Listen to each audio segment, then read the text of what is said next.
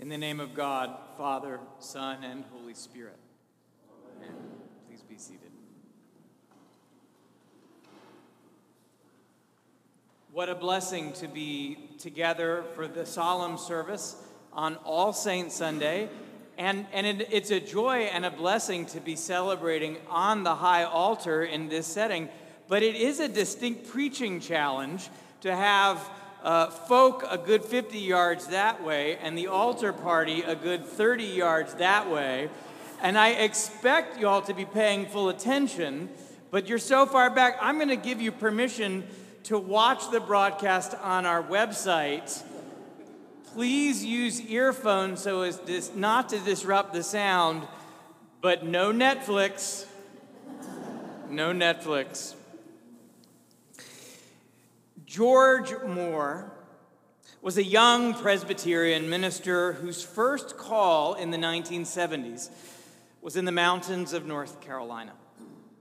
One day, while walking through the thickets of a hill near that first church, George had a vision.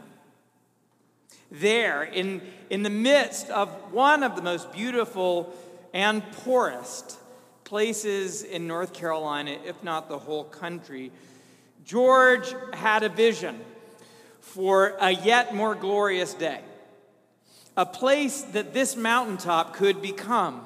George had a vision of children singing right there atop that hill. That vision grew to become, in George's mind, a place where children could, of course, come together and have fun and just be kids but also where youth from other parts of the state and the country who lived in cities and suburbs could come and experience life atop the mountain, where they could get, feel, get the feel of dirt in their hands, where they could go out and serve and be, serve with and be with some of the poorest people, to go into the homes to get to know folks from an entirely different walk of life.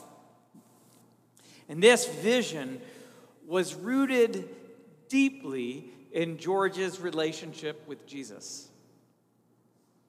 You see, and I met George many years later. George's way of preaching and talking gave you the impression that he wasn't simply teaching you what you needed to know about the life of faith, wasn't simply teaching you what you needed to know about God. For George, Jesus was an immediate presence in his life. And when God gave him a vision, if God gave him a vision, he was willing to follow it, and that meant stumbling time and time again into whatever that vision might become. George began to think through this idea. I, oh, I got you. Are you watching? Okay. George began to, I've been watching too much baseball. George began um, to think through this idea of a camp a camp where, where children could meet God in nature and in service to one another and, and in relationship and just through having good fun together. But not, and here's a direct church quote, not one of those slick church camps. Anybody who's ever grown up around one of those places that really clearly had a message and an agenda, I think that's what he meant. But you see, George had a little problem. And that was that somebody else already owned the mountain. And George was just a poor minister. And so he went to the owner and he sat down to tell him the story. And the man, Ernest Goldsmith, he sat there and he listened as George said, told the whole story, the vision, the children singing. And then he says, Ernest, God has laid it on my heart to put down $3,000. I want you to sell me that mountain. Yeah, I heard a snort. Right, exactly. That mountains today don't go for $3,000, but they didn't then either. And between you and me, George didn't have that much money anyway. So Ernest hears the offer, offer, and he breathes heavily. And he goes, oh, Preacher, that ain't nothing. That ain't nothing. To which George said, and this is another direct George quote, Well, that's fine, Ernest, if you don't want to sell it to me, because then I don't have to do anything about it. But Ernest was a man of faith, and he was open to vision, and, together, and, and, and, and together they came to an arrangement. And George eventually found the money, and this place called Glory Ridge was built.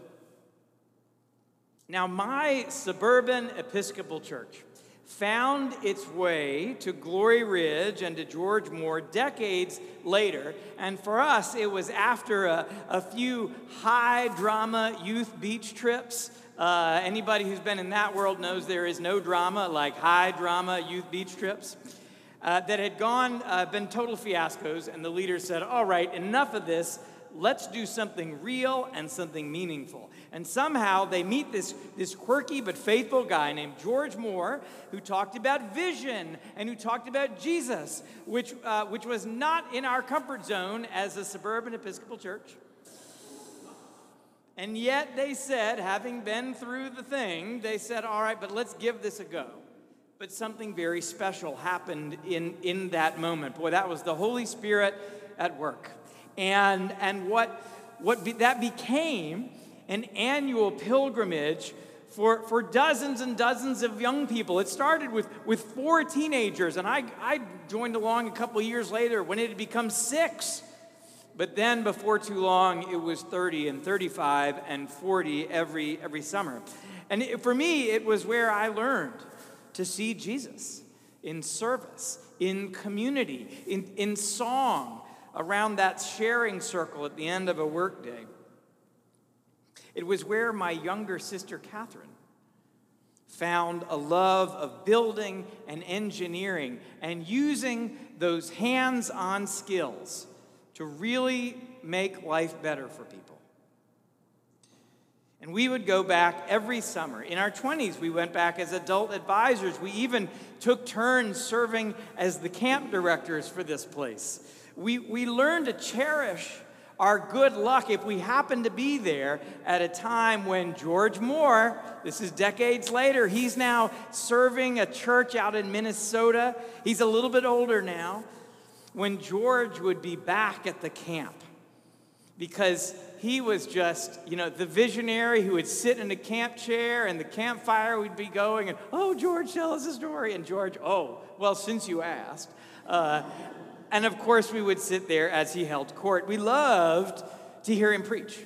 We loved to hear him tell this talk about those early days, all the vision and the, the little miracles that made it happen. We loved to hear him talk about Jesus.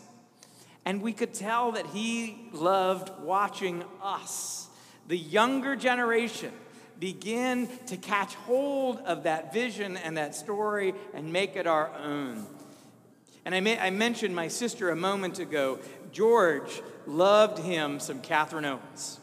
He, he, he said, I have never seen someone work as hard as that red-headed girl. That is very much Catherine. I, I think of George Moore today on All Saints' Day, not simply because he accomplished something wonderful, which he did. Not just because he created something that touched so many people, and he did. He's a saint because everything he did, perfectly and imperfectly, was done with his relationship with Jesus as a primary source. And he's a saint to me because I knew him. I didn't just read about his faith in a book, I didn't just hear about him in a sermon. I, I met him. I hugged him. I heard him laugh. I saw him fret over a broken tooth. I listened as he retold for the thousandth time the story of the vision that led to this place, that led to so many lives being changed, including my own.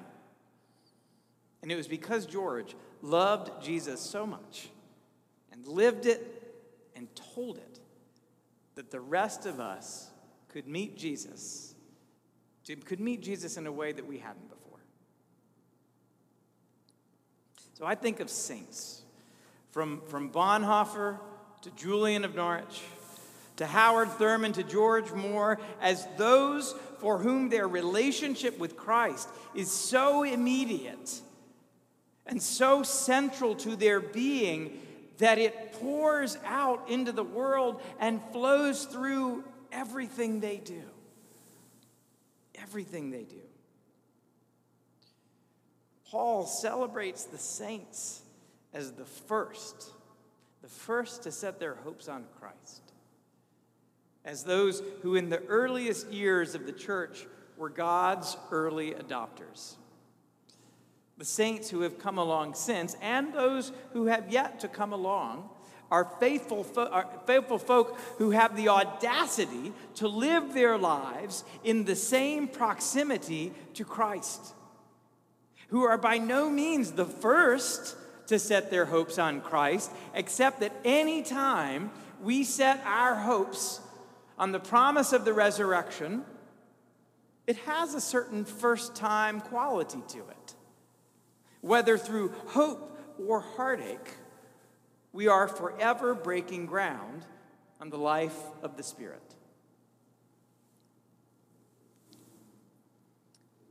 The saints fill us with hope.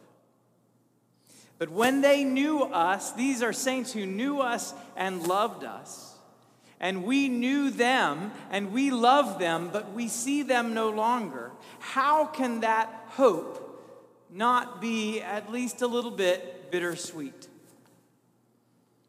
Saints have a distinct knack for living in both the eternal and the present at the same time, for softening and blurring those harsh barriers between life and death. Yet there comes a moment between now and the resurrection when we do lose them. When their light goes out and we are left with memories and oftentimes great sadness. As George Moore aged and grew ill and approached death, those of us who loved him were saddened because we wouldn't, we wouldn't hear him laugh anymore. We wouldn't see him bask and sit back holding court in the camp chair. We wouldn't gather around him in that, that kitchen at a late camp night. We wouldn't hear him tell the story anymore. We still had the place, we still had the vision, but we wouldn't have him. Losing him a few years ago was just hard even though we knew it was coming. And losing my sister suddenly this year, last November, the redhead who George loved so much, that broke my heart worse than I knew it could be broken.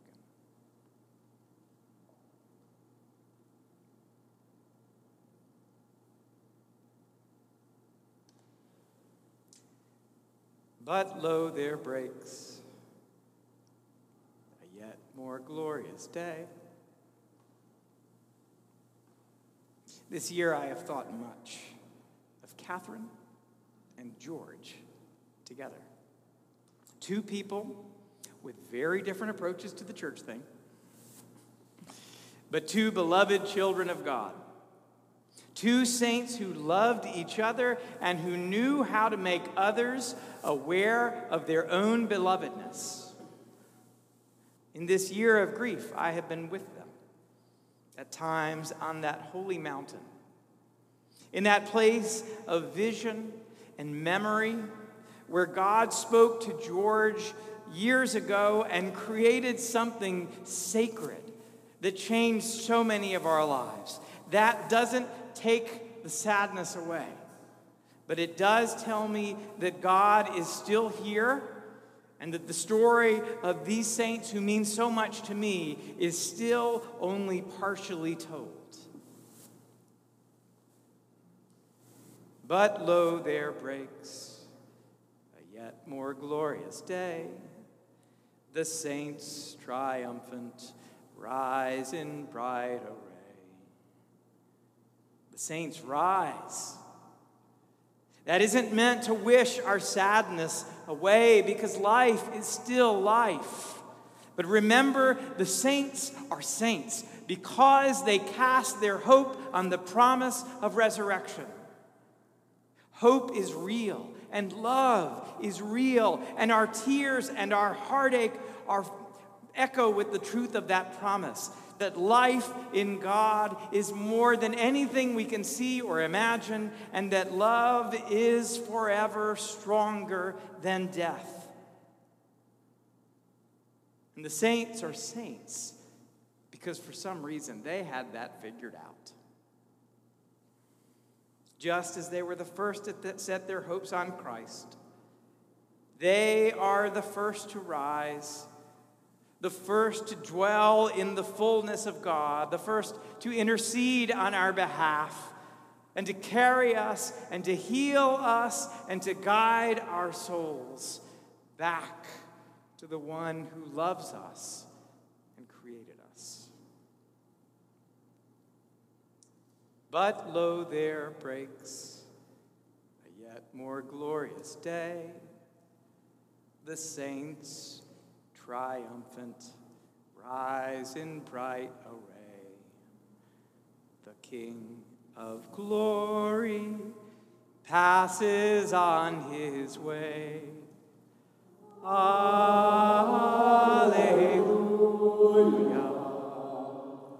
Alleluia.